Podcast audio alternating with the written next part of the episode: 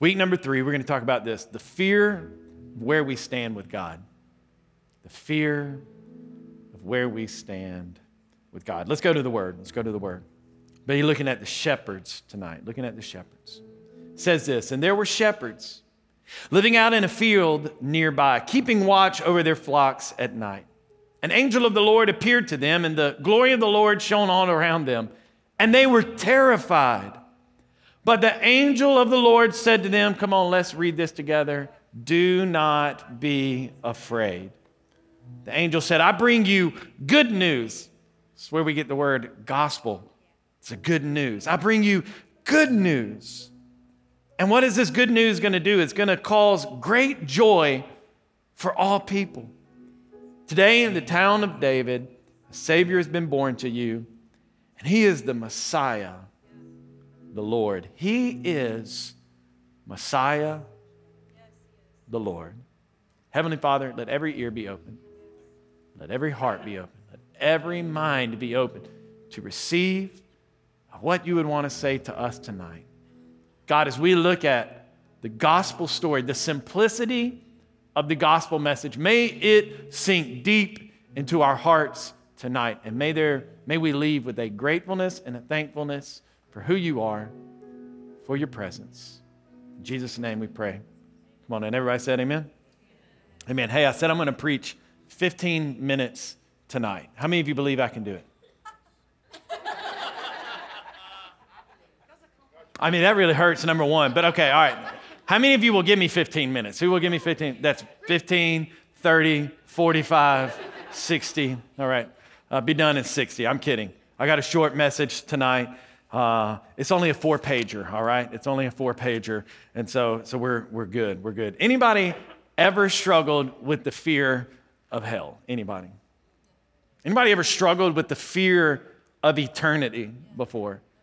I think, you know, growing up as a kid, um, I, was, I was honestly, I was terrified of eternity.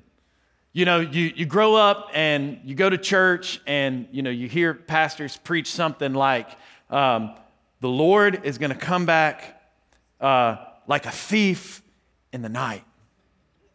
How many of you heard that as, as a kid? So, I went to bed at night and I was terrified. I was like, Jesus is coming back tonight. And to make matters worse, as a kid, I would watch shows like Unsolved Mysteries and that kind of stuff, you know. So, like, I was also scared that aliens were going to come get me in the middle. I mean, I was just, you know, going to sleep at night was, was rough for me uh, as a kid. Y'all pray for me. Um, but I was always, I was always scared. I'm like, the Lord is going to come back like a thief in the night and what's going to happen to me? You know, the books like Left Behind and all of that were, were popular, you know, where um, in the books, you know, people are getting like raptured out and, you know, you just leave your, their, their clothes and, you know, like you wake up in the morning and nobody's home and, you know, you go check like your mom and dad's bed to be sure that, you know, clothes aren't left in the bed. You're like, Lord, you're coming back like a thief. Is it just me? I mean, okay, I mean, if it's just me, it's just me, but uh, I, don't, I don't think it was, I don't think it was just me. And maybe the fear came from, maybe the fear came from from this, this little childhood prayer that maybe you've prayed with your own kids, okay? And what I want you to do, I'm gonna pray this prayer, okay? And, and about halfway through the prayer, it takes a turn, okay? So at the point that we kind of take this creepy turn, you just raise your hand, okay? Just maybe this is maybe this is how many of you said this prayer? Now I lay me down to sleep. Pray the Lord, my soul to keep. But if I die before I wake, I pray the Lord my soul to take. Good night, honey. Shut the light off. I mean, come on, like why wouldn't that? I mean, what kind of prayer is that that we're praying with our, we're like, we're, we're just teaching them to be scared. Like, honey, it's okay if you die before you wake. We pray the Lord your soul to take. Like, they're five. They've got their whole life ahead of them, you know? I mean, anyway, I don't know. So maybe this is where that fear comes from. But tonight, what I want to talk about is the fear of where we stand with God. So let's go back to the story. The shepherds are out tending their flock. They're, they're in a field, and an angel of the Lord appears to them. And I mean, honestly, if you were anywhere out, especially in a field in the middle of the night, and all of a sudden angels appeared, you'd probably be freaked out too. And, and so the, the shepherds, they're scared, they're startled, and the angels tell them, hey, don't be afraid. I'm bringing you good news. Now, here's the thing in, in Bible days, because we didn't have Instagram, because we didn't have Twitter, because, you know, we didn't have uh, even mail, uh, this was the birth announcement. What they would do is they would hire a herald, and the herald would go from home to home, from town to town, and they would deliver the news. They would deliver the news. A baby boy has been born, and they would go from town to town, place to place, the homes that they hired them to go to, and they would deliver this message. Well, who was going to do that for baby Jesus? I mean, you got to think about it. Mary and Joseph were a little bit still processing this whole thing that just happened to them. People still don't fully believe the story that they're telling them. There's still this kind of probably shame that other people are associating with this pregnancy. So they go, you know what, we're not going to hire the herald, but God says, don't worry about it. I'm going to send a herald on your behalf. I'm going to send an angel because no son of mine that is coming to earth is going to have less than anyone else. And so God sends an archangel to declare the word of the Lord that my son has been born in a city. And how will you know him? And I'm going to get into this next week and talk about some of the importance of where he was born, where he was placed, why he was wrapped in swaddling clothes, because all of these things have major importance in the story. But, but this week, he appears to them and says, Behold, a baby has been born born, and he is the Messiah, the King of the Jews. So he tells them, but I think somewhere deep inside, the shepherds probably even struggled with why are these angels appearing to us? Why are these angels showing up? Why didn't they go to the king? Why didn't these angels show up to the priest? Why didn't these angels show up to the religious leaders of the day? Because this is what I want you to understand is that there was this distance that shepherds felt from God. Shepherds felt distant from God for three reasons. Let me list them for you. If you're taking notes, you can write these down. Number one is that shepherds felt unworthy. Being a shepherd was a dirty job. It was not a job that was held in high regard. It was a task that honestly no one wanted to do. Think back to the story of David. It was the youngest son and it was kind of talked about in the story almost as though it was a disrespected position that they took David, the youngest son, that his dad didn't even consider David. When Samuel came to anoint a king, he didn't even consider David. Why? Because he had put his youngest, the least important son, out watching the sheep. But he was the one to be anointed king. And so there was this stigma and mindset around shepherds that they felt unworthy. It was typically uneducated people that lived as nomads, wandering from place to place, leading sheep from pasture to pasture. And no one ever really interacting with shepherds because they felt unworthy. Number two, they felt inadequate. Because of their grueling schedules, they, they never took a Sabbath. They never stopped. It was always go. They were always on the clock. They were always on the job. So think about this. One of their laws is to stop. Stop your work, cease your work, and honor the Sabbath. They would never honor the Sabbath. They lived among the sheep and all that comes with living among the sheep. They didn't smell great. And because they lived among the sheep, they were considered to be ceremonially and ritually unclean. And so they felt inadequate. Others looked down on them as inadequate. Others looked down upon them as though they didn't measure up. And then, third is this they, they felt unloved. Because they were unclean, all of society would avoid them. Because if I simply brushed up against someone who was unclean in Jewish days in the Old Testament, if I brushed up against somebody that was unclean, guess what? I became unclean. And I would have to go outside the city, I would have to wash before I could come home to my family when the sun set to be considered clean again. So, what would people do? They would just avoid them altogether. So, shepherds ended up feeling unloved. They were rejected and looked down upon. It was typically a, a, job for, even in that day, slaves, those who would be in debt and needed to work off a debt. Many would never marry because fathers wouldn't want to marry their daughters to a shepherd. They were known as thieves. Listen to this. They were not even allowed to testify in legal cases because nobody trusted their word. They were seen as liars and thieves. And so they felt unworthy, they felt inadequate, and they felt unloved. Maybe tonight you identify in one of these categories. Maybe tonight you feel unworthy. Maybe tonight you feel inadequate. Maybe tonight you feel unloved. And so in your heart, it has created this fear where you stand with God because I feel unworthy, because I feel like I don't measure up, because I feel like there's these rules, these laws, this whatever, this narrative that you've created in your mind that you say, I'm not worthy, therefore I cannot measure up.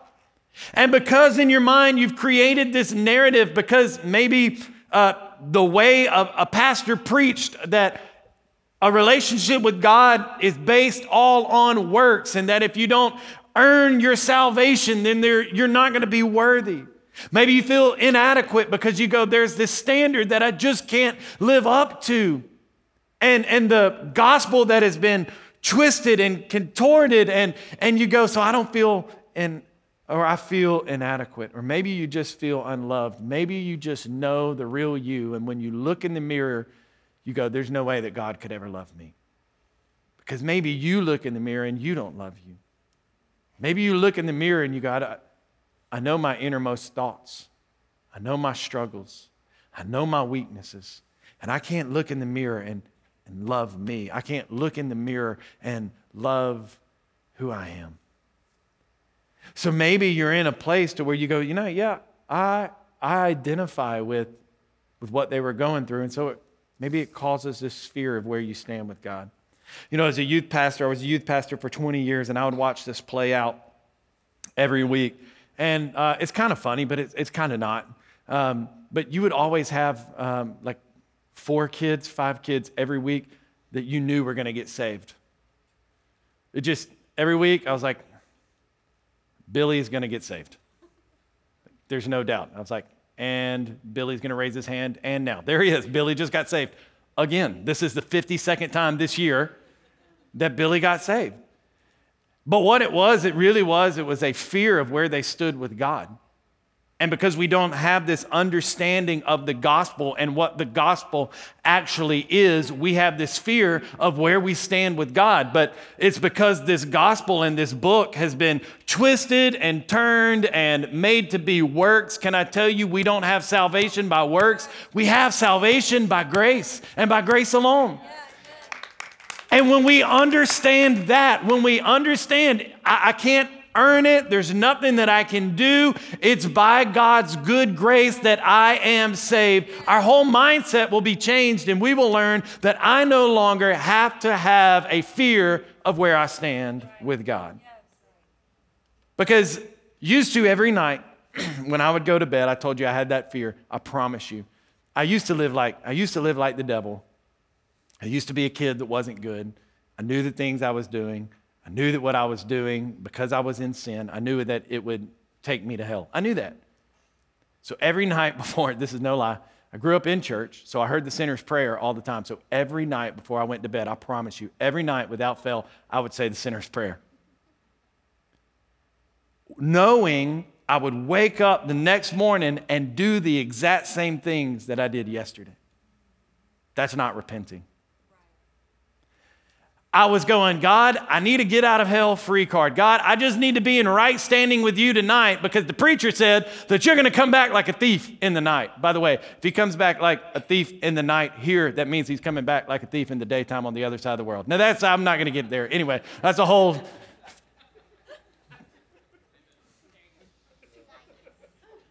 Science, that's exactly what it is. And, so I, I, had this fear. So every night I would pray this prayer. Guys, that wasn't true repentance. Repentance is saying, God, I am sorry for what I've done. So I'm going to change my mind about my actions, about my thoughts, about my life. That way I can pursue a genuine relationship with you. Had Jesus come back that night, I probably would have been left in the bed. Why? Because I wasn't having a heart change. This is not religion. This is not things you do and prayers that you say. This is about being in a relationship with the Savior that came to the earth, wrapped himself in flesh, put himself in a manger, grew up to be a man, and died on a cross for your sin and my sin. But he didn't stay in the grave. He got out of the grave that I might have life and have it more abundantly. Come on, this is the gospel. And because of the gospel, I don't have to be afraid of where I stand with God. I don't know how I'm doing on my 15 minutes, but just hang with me, all right? So, the fear of death is the number one fear because people don't have a good understanding of God's grace. So I want you to put this scripture. We're going to look at this. And, band, you can come back because I'm about to wrap.